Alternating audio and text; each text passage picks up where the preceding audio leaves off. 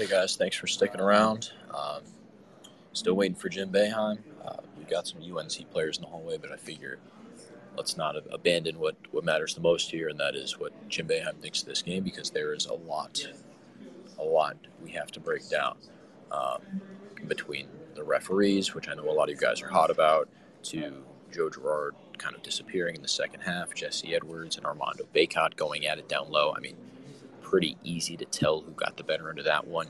So we will chat about all those things very shortly. First, we'll have the headman's press conference. He should be coming soon. My name's Ian Unsworth. I'm one of the staffers on theorangefizz.com. Uh, thank you for tuning in right now, and you can always check out our stuff at Orange Fizz on Twitter and the, uh, the website, theorangefizz.com, will have this press conference uploaded along with all the post game reaction, an article to accompany it, and all the Syracuse recruiting news you need. All right, Coach Boeheim is here now. I thought he played really well. Uh, defense got better as the game went along. Um, I thought the first charge on Jude, I thought he clearly got by. And I thought it was a bad call. But, uh, you know, that happens. We, we're playing zone, we got three free throws. It's not a good number versus 23.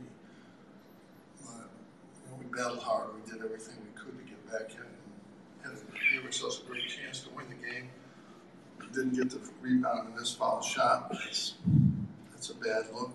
And, uh, but, you know, we did everything we could tonight to, to win this game. Got away right at the last second. Questions? What about the second charge on Jude? What did you think of that play? Tell me about the flavor of one part. Said he hit him with his elbow. I, I, I haven't seen him. So. What are your thoughts on that free throw discrepancy? It's unusual. How do you feel about Benny and Chris? I thought Chris really made some tough shots tonight. I thought he was a little better, better on defense. Benny, you know, he's 20 minutes and he's getting two rebounds. He's got to find a way to be more productive. How was the preparation for this game different after the test against Virginia and Miami? After? How did Virginia and Miami playing them first before this help out for this? I don't know what to, I don't even know what you, I don't know what you're asking. Just asking. playing against the top ACC team in North Carolina and having played Virginia and Miami before. Did Yeah. that help at all? I mean, every game helps. Every game play helps. Coach, obviously a lot of people were excited about Armando Bacot and Jesse. How did you view that matchup and do you think Jesse did what he needed to do? I think he played well. You know, he get, he has trouble moving against a stronger guy offensively. Um, that's where he has trouble. We did a good job. Did a good job on the boards, which is unusual. They're the best rebounding team, one of the best rebounding teams in the league. So it's a dis, it's disappointing.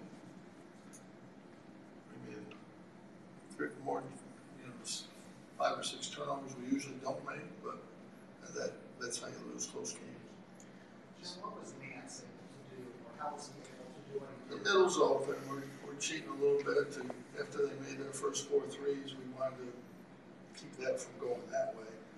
And I think the rest of the game, they were two for whatever, so. You're gonna give up something, he's a good player, he's good in the, in the post area. We did enough defensively, turnovers, two charges, really, in a close game, you can't have that, that was it. You said at halftime you have to do better inside in the second half. How do you think your team did? At halftime. Um, again, I thought we had opportunities. We got back in it. We got the lead. We were up two. Judah hit a foul line jump shot. Really good shot. Was in and out. You said the last couple of times in crunch times the plays have kind of been drawn up for Joe, but not like get it to him. Was, was that way this way with Judah taking it, or, or Well, we got it to Joe to put us ahead. At the end of the game there? Well, that was there was nothing there for them. They pressed. Judah King got the ball. He had to go. There was no choice.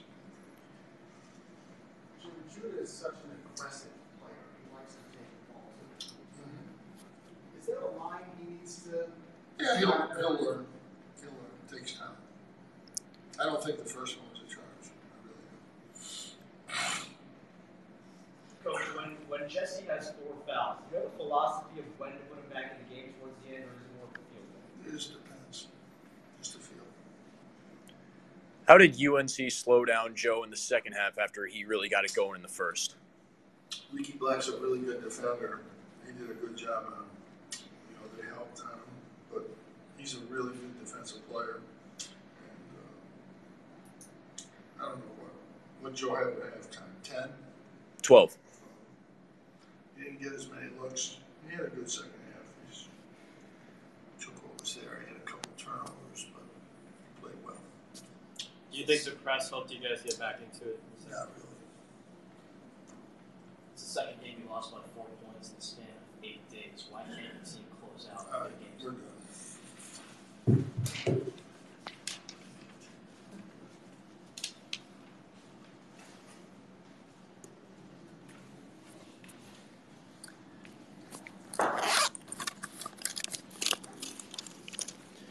All right, so we got an angry storm off the pulpit from Jim Boeheim after he was asked the question, why can't your team close out close games? Um, that's an interesting one, and not one I'd necessarily say can really answer tonight because of just the way that game ended and what happened down the stretch. All right, guys, so we will now get into our instant reactions from Syracuse and UNC. Thank you for sticking around. My name is Ian Edgewood. Follow us at Syracuse recruiting news, football, basketball, some lacrosse as well. You name it, we've got it going because this right now is the place to be. Thank you all for joining us. So if you want to chat about anything in guarded regarding this game, anything that went down in the final four minutes, Jesse's performance, about Joe kind of falling apart in the second half, just let me know. Request to speak, and I will get you up here and you can get involved. But let's start at where this game wrapped up. It, it's the spot where it really hurts. The spot where it really hurts is those the last four minutes. Right, you got two charges on Jude. The first, as you heard Boeheim say multiple times, he did not feel was a charge. And I think everybody in the dome would agree with that statement. Yes, there are some tough ones, right? We all know how that goes. Rest miss one or two. But that first one, clear Euro step from right to left, and the defender does not arrive in time. All right. Well, we got the makeup call on the other end, right? Jesse goes down a little easy. Bacot gets the charge. That's his fourth foul. And you just kind of have to live with those things in these games, right? Like, let's not let's not act like UNC was living on living in favor of the referees for the entire game, right? The last four minutes, we have reason to have an issue, but the first 36, I think it was pretty even, all things considered. So that being said, then we get down to the final four minutes, and things just fall again, right? The charge, yes, it happened, whatever, and take it and move on. But after that, it, it just again and again with a question of, oh, why doesn't Syracuse have a quad one win? Why doesn't Syracuse close out games? It never feels like this team is organized enough to hold it together. It never feels like this team is organized enough, together enough to finally put it through a full 40 minutes and finish the game. Why is that? You guys have any thoughts? If you if you do, request to speak, drop a comment below. I'll interact with whatever you whatever opinion you guys have, but I have a couple theories myself. Well, first of all, right? All right, Troy, appreciate it. Let's get you in here. We can we can discuss this. So, my my first theory, Troy, before I let you hop in, I just want to lay these out on the table and see what you guys think. First theory, right? It's Joe's first year of being the Duke. So he is not fully comfortable taking the last shot. All right. Th- that's kind of debunked today. He hit that massive three with about 50 seconds to go. Dome goes crazy. Syracuse is on top, and you think, all right, they've got this thing locked and loaded. This should be it. And then, and then, eh, as we all saw, it, it goes to shreds. Second thing, you've got at least three freshmen on the court at once. Three freshmen who are still getting used to things, still don't really understand how to perform in the biggest moments. And I think that is where we've come to this conclusion over and over. Right? End of the Miami game. What happens? Judah makes a reckless take. Here, reckless take. And at the end of the day, those are the plays that decide the game. There are there are a lot of coaches and players who will say it comes down to a you know it's a full 40 minute thing. It's not you know it, well no this game was back and forth right. Both of these teams were pretty much their equals for 39 minutes, and then you get one quick mistake from a freshman who's almost too aggressive in a sense. Jim Boeheim didn't think that, but I mean, you saw it on TV, or if you were there in the dome, you just saw that. Maybe just a bit too over aggressive. And that's it. All right, Troy. What what is your opinion on why Syracuse can't close games? Let me hear it. I think that um, you really have to um, take the ball away from Judah once in a while. And like I think actually that um, it's good that Judah gets the ball because like I think he has the ability to facilitate. We've seen it before, but um, it's at, at the end of the game. I think he's it's an issue that's came up with a lot of people and in my circle. He tries to play hero ball, and that's the frustrating part. And I really want Judah to get the ball in his hands. I think he has he's the best playmaker on the team. And I just don't think anybody else on the floor, Girard, Williams, Brown at the moment, like I don't think that's the person you want to take the last shot. Maybe maybe Girard, but like it's obvious that they don't really have any faith in him. And I don't really have any faith in Girard either. So it's very it's really hard when you just don't have, I think, a go-to guy yet. We haven't had anybody make that big of a shot this late into a game like this. And Judah's just he just hasn't I really like Judah, but it's obvious that there's just something that like is just escapes from his mind and he just tries to go for it. And he was hitting all the tough shots today, but at the end it was just he had to play smart basketball and that didn't happen. It's really it's just a really frustrating process overall. That's my thought. I I agree with with the, the mind going blank, Troy. I think that's a really good point. I'm Ian Unsworth, by the way. I was running the Fizz Twitter account for tonight. Thank you all for joining up in this space, hearing what I have to say. If you want to chime in, just request to speak or reply below with your thoughts. Uh, and you can follow us for all the content you need about Syracuse basketball, football, recruiting. We'll have some lacrosse stuff coming this spring. TheOrangeFizz.com at OrangeFizz on Twitter. Back to Judah Mintz and sort of the the late game inability to hit that final shot plays at major high schools, right? Gonzaga in DC, Oak Hill. You may not always be that number one guy. I mean, Oak Hill had Chris Livingston, who was putting up 25 points a game last year. That guy's Kentucky. So you may not always be the number one guy. This situation may be new for him. But for anyone who played a sport, whether it be middle school, high school, you know, when you're playing Madden or 2K with your friends, you're sitting on the couch, you know that feeling, right? You know that feeling of the late, that final minute of 2K, that late game when your your hands get a little sweaty, and maybe you start nudging your buddy a little bit too much, right? But you feel that you feel that competitiveness, but you also feel a little bit of pressure. And I think for Judah Mintz, that pressure might make his mind go blank, and his first instincts to get to the rack. You have to love that. You have to love that because it's something nobody else on this team does, and it's something that really kept Syracuse in this game. When Joe went quiet in the second half, what worked for Syracuse? Chris Bell making some ridiculous shots. Ridiculous shots, like with hands in his face, fading away, catch and shoot. We got Cam Azair in here as I speak. One of my another another staff member with us on the Fizz. So this should be great. Cam called the game on WAER uh, our flagship Syracuse student station, and he did a fantastic job. But as Cam gets in here, we'll continue on the on the vein of Chris Bell. He made some fantastic shots, and Judah got to the rack and then hit those 15 foot pull ups, you know, the couple of really tough layups, while Joe in the second half was marked up by Leaky Black and not getting any shots.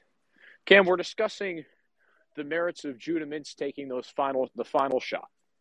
Uh, feel free to add your thoughts in a sec, but my my thing is that you probably aren't in this game at the end without Judah and Chris.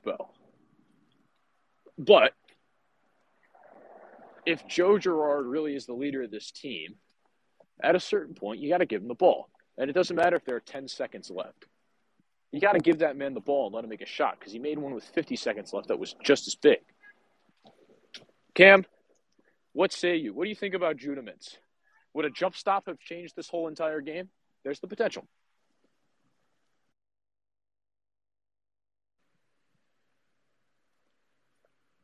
Cam, let's see if he see if he's got us here. All right, maybe not, but if there's no Cam, I'll keep rolling here, and you guys can feel free to chime in. Uh, yes, a jump stop probably does change this game. Uh, that's it's a sad reality, but hey, everybody who played in middle school heard the old jump stop adage, and that probably makes a difference. Okay, moving on. 72 68, the final. Uh, Jim Boeheim post game was very complimentary of Judah and Chris. Uh, and surprisingly, in my opinion, he was pretty complimentary of Jesse Edwards, who had eight and seven and fouled out. Kind of, I, I just surprising, in my opinion, because what did Jesse really do today that like wowed you or jumped off the jumped off the screen, jumped off the page? Eh, he did his job, but like after four years of ACC basketball, you kind of expect Jesse Edwards to at least win a couple times these matchups. I'm not asking Jesse to make. I'm not asking him to have 20 and 10. I'm not asking him to hold Bacot to four points because obviously those things aren't happening. But like, I think we, I think Jim Boeheim gave Jesse Edwards a lot of credit that, yeah, I don't think he deserved. All right, we got Spencer Pearson here, and potentially Cam if we can get him going. All right, guys, we are discussing now the Armando Bacot Jesse Edwards matchup. Uh, Jim Boeheim was very complimentary of Jesse post game. If either of you guys, I want to hear what both of you guys think. Who won between Bacot and Edwards? And does Jesse deserve the credit that Jim Boeheim is getting that he played well and that he did enough inside?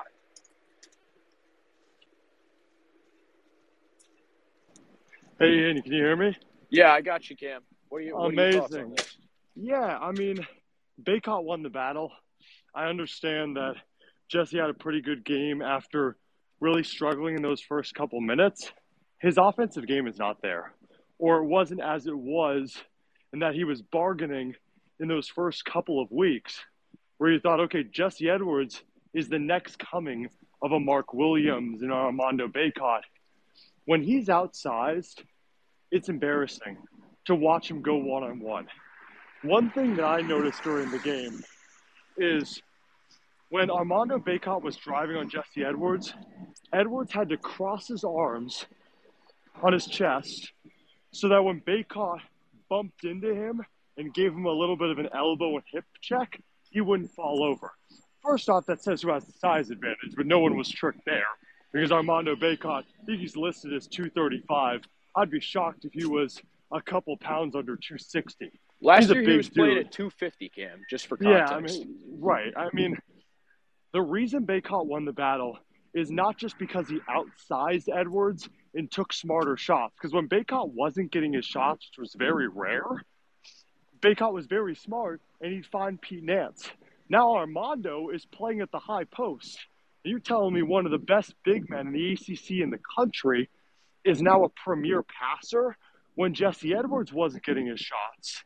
He'd go one on one with a guy four, five, six inches smaller than him, and he'd go back to the basket, try to spin around, do a little dipsy do. The one time that happened, he, I mean, thank God Maliq Brown was right there to tip it back up on a double team. Yeah, that leaky just- black post up was embarrassing. Awful. I I mean, Embarrassing. You're, you're telling me a guy earlier in the year that he'd take a seven footer one on one with with no expectations around him. Now that there are expectations on his shoulders to play better, all I saw out of Jesse Edwards is if his offensive game isn't there, and if he's guarding a guy that is outsizing him, and then that opposing player outsmarts Jesse Edwards by then playing at the high post and utilizing the guys around him, Jesse Edwards is one dimensional. He's back to the basket and he'll block shots. That's all he is. He's a 6'11 body inside, and that's it. Armando Bacot won the battle because he outsmarted Jesse Edwards. Cam, that's a lot, but that's a lot of good points. Spencer, you there? Yeah, can you guys hear me? Yeah, we got you. What do you think about this Armando Bacot Jesse Edwards battle? Was there anything that Jesse did well tonight? Um, well, the short answer to that is is no. You know, as as a fan perspective, it wasn't really a close battle. Um, you know, you guys probably watched the game a lot a lot closer, like talking about the, Leaky Black post up and everything. But you know, the the question that's that's circling my head right now is, you know, Jesse's been here a while, right? W- what exactly has he gotten better at? Because he's a better player than when he got to Syracuse years ago, but what has he gotten better at? Is it is it the shot blocking? Is it maybe getting in less foul trouble, which sometimes isn't even very true? Um, there was a game towards the beginning of the season where Jesse shot like an, but him in the post game press conference said that's not something we've taught him. That's not a shot that he's supposed to be taking. So if you're a big man, right? Like he's he's tall, but it's no secret that he's a lanky. He can't go up against, you know, God forbid Syracuse made the tournament somehow, right? And they go up against Kentucky of all people. Oscar Tshiebwe's grabbing 25 rebounds on him.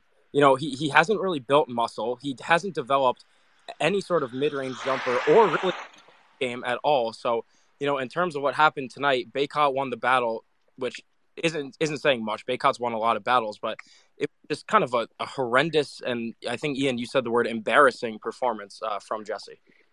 It it just wasn't there wasn't a whole lot to be positive about. Spencer, in terms of improvements, I guess if I had to pick out some things, definitely the shot blocking. You hit that. He's definitely gained more weight, so he's not like he's not as much of a stick as he was when he was a freshman. But I mean, other than those two things, like the baby hooks aren't aren't going in.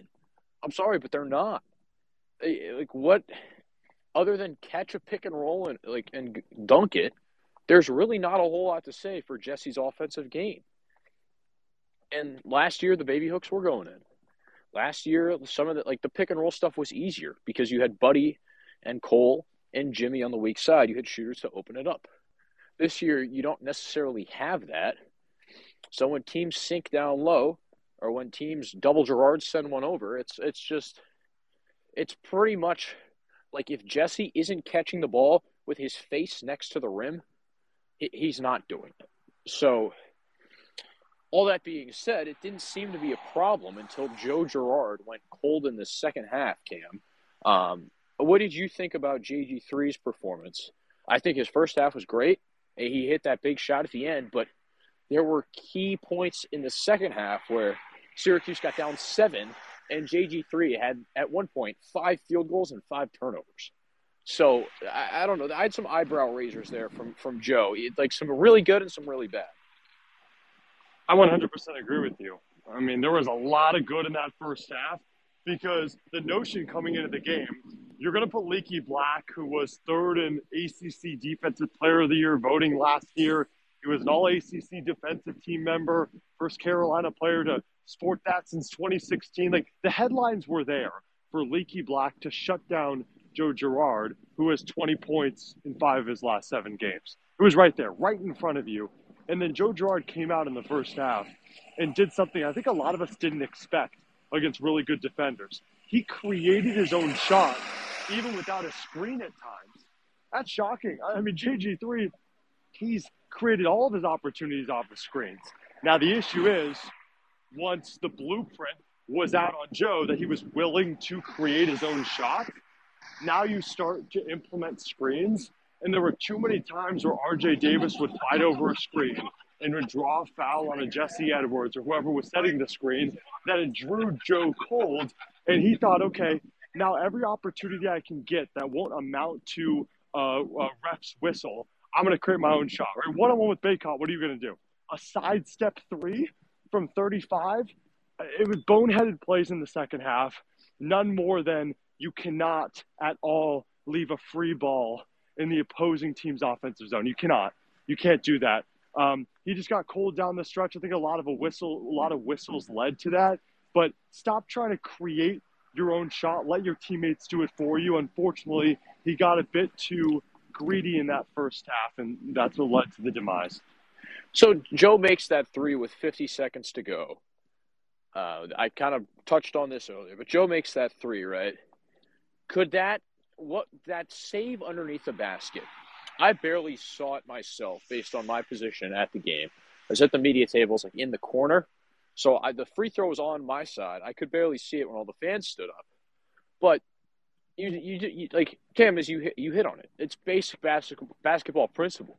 Just let it go out, right? They have to inbound from pretty much underneath the backboard, and and you live to fight another day.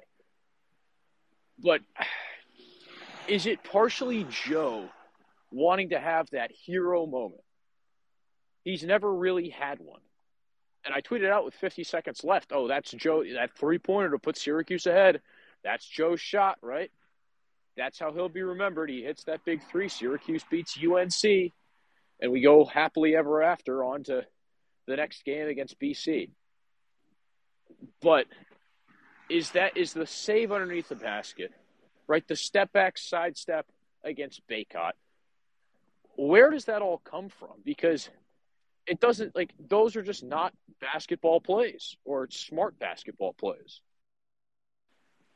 Joe has a lot of freedom. If it goes in too much, I 100% agree with you. That that that is the issue. Is he has so much freedom, but unfortunately, if he didn't have freedom, he'd have five or six points a game, or he wouldn't have the freedom to take the shots that he wanted. That first half was prime time Joe Girard. Now you ask me, is that Joe wanting to be a hero? Yeah, Joe always wants to be a hero. He always wants to be a guy. I'll be honest with you. I think it's unfair that Judah is getting all these opportunities with the ball in his hands when Joe is the one that could sink that shot and is better offensively creating his own shot from the perimeter. And for Judah, you're you're relying on a freshman who's just downhill driving and throwing up a prayer. I think Joe should have his moment.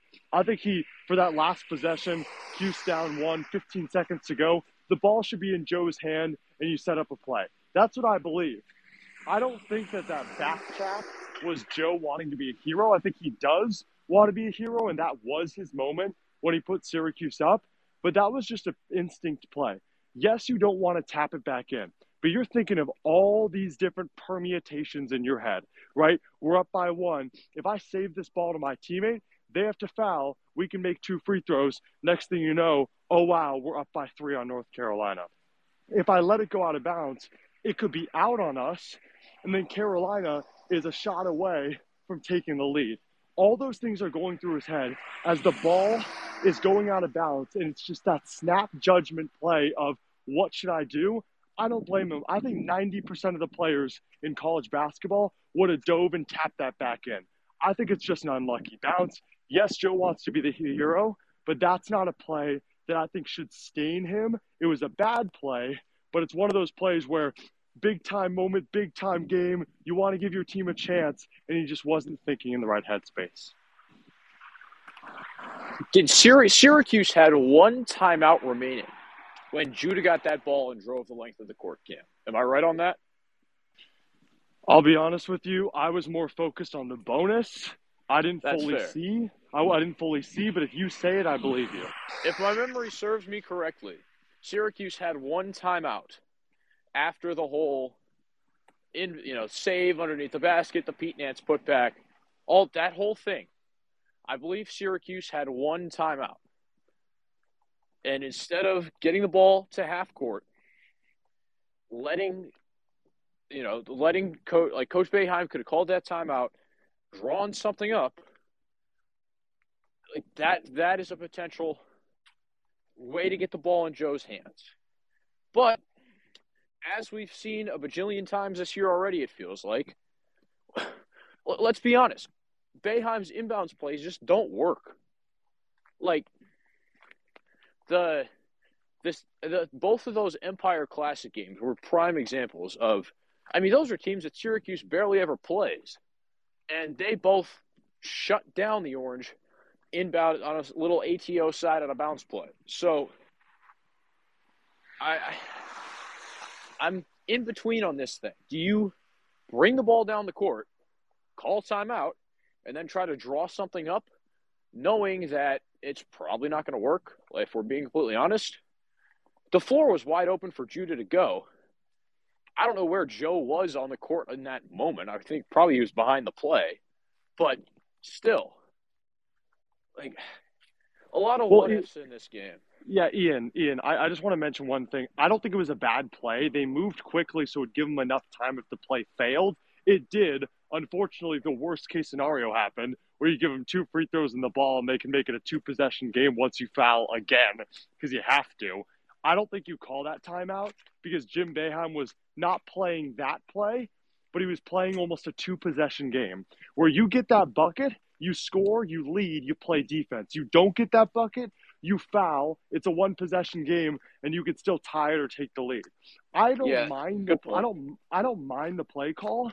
What I mind is you're going completely downhill without letting your team get back, which means the only opportunity you have is if Judah Mintz is GMAC in that situation. Like if he gets to the rim and he scores.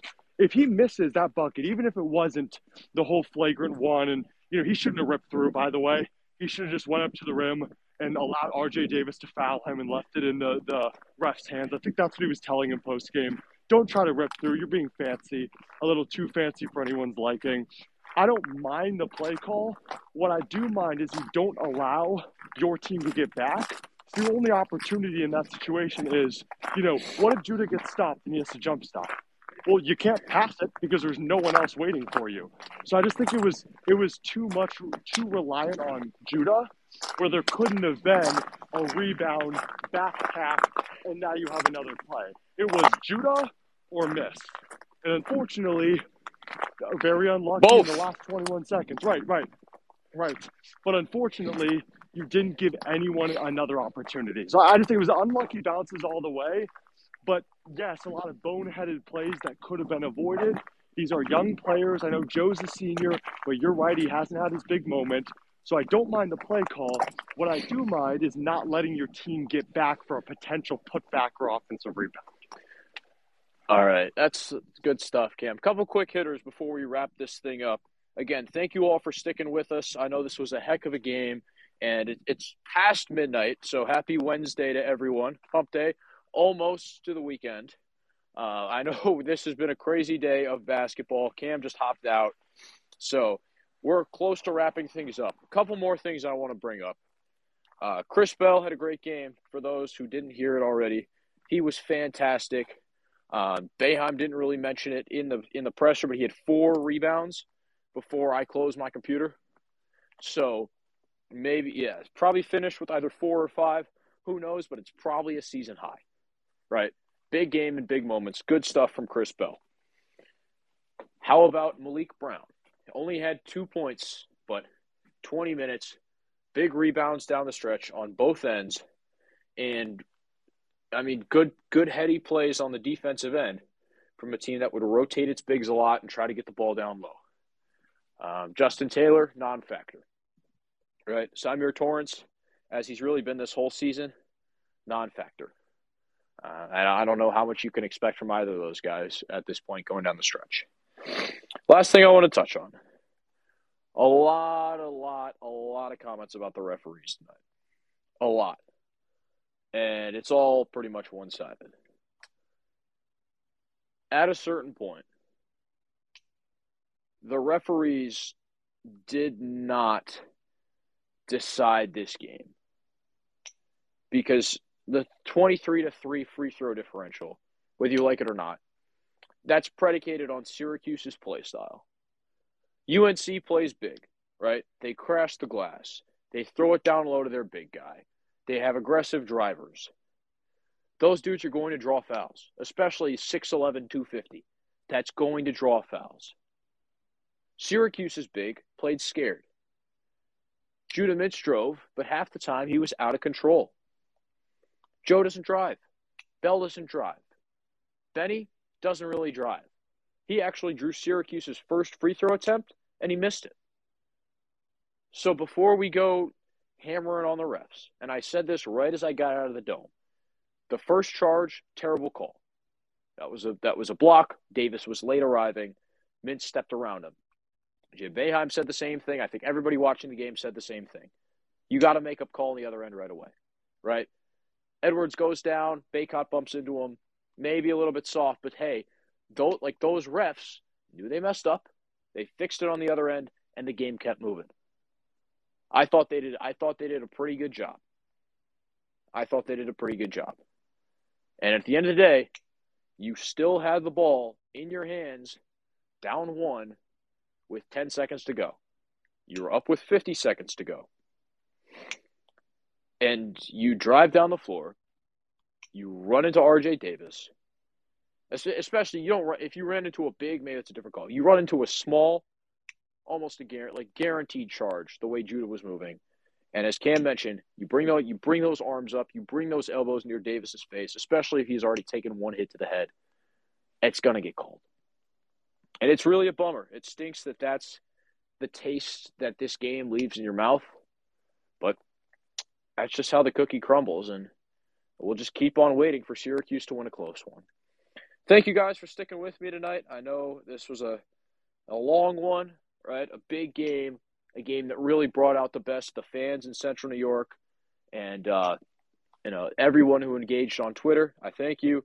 Everyone who joined this space, listen to Boeheim's presser. Also, if you didn't catch it, the question that made him walk out uh, was actually from one of our Fizz staffers, John Eads. He said, This team has lost two games by four in the span of a week, I believe, or 10 days. You know, why can't you guys close it out?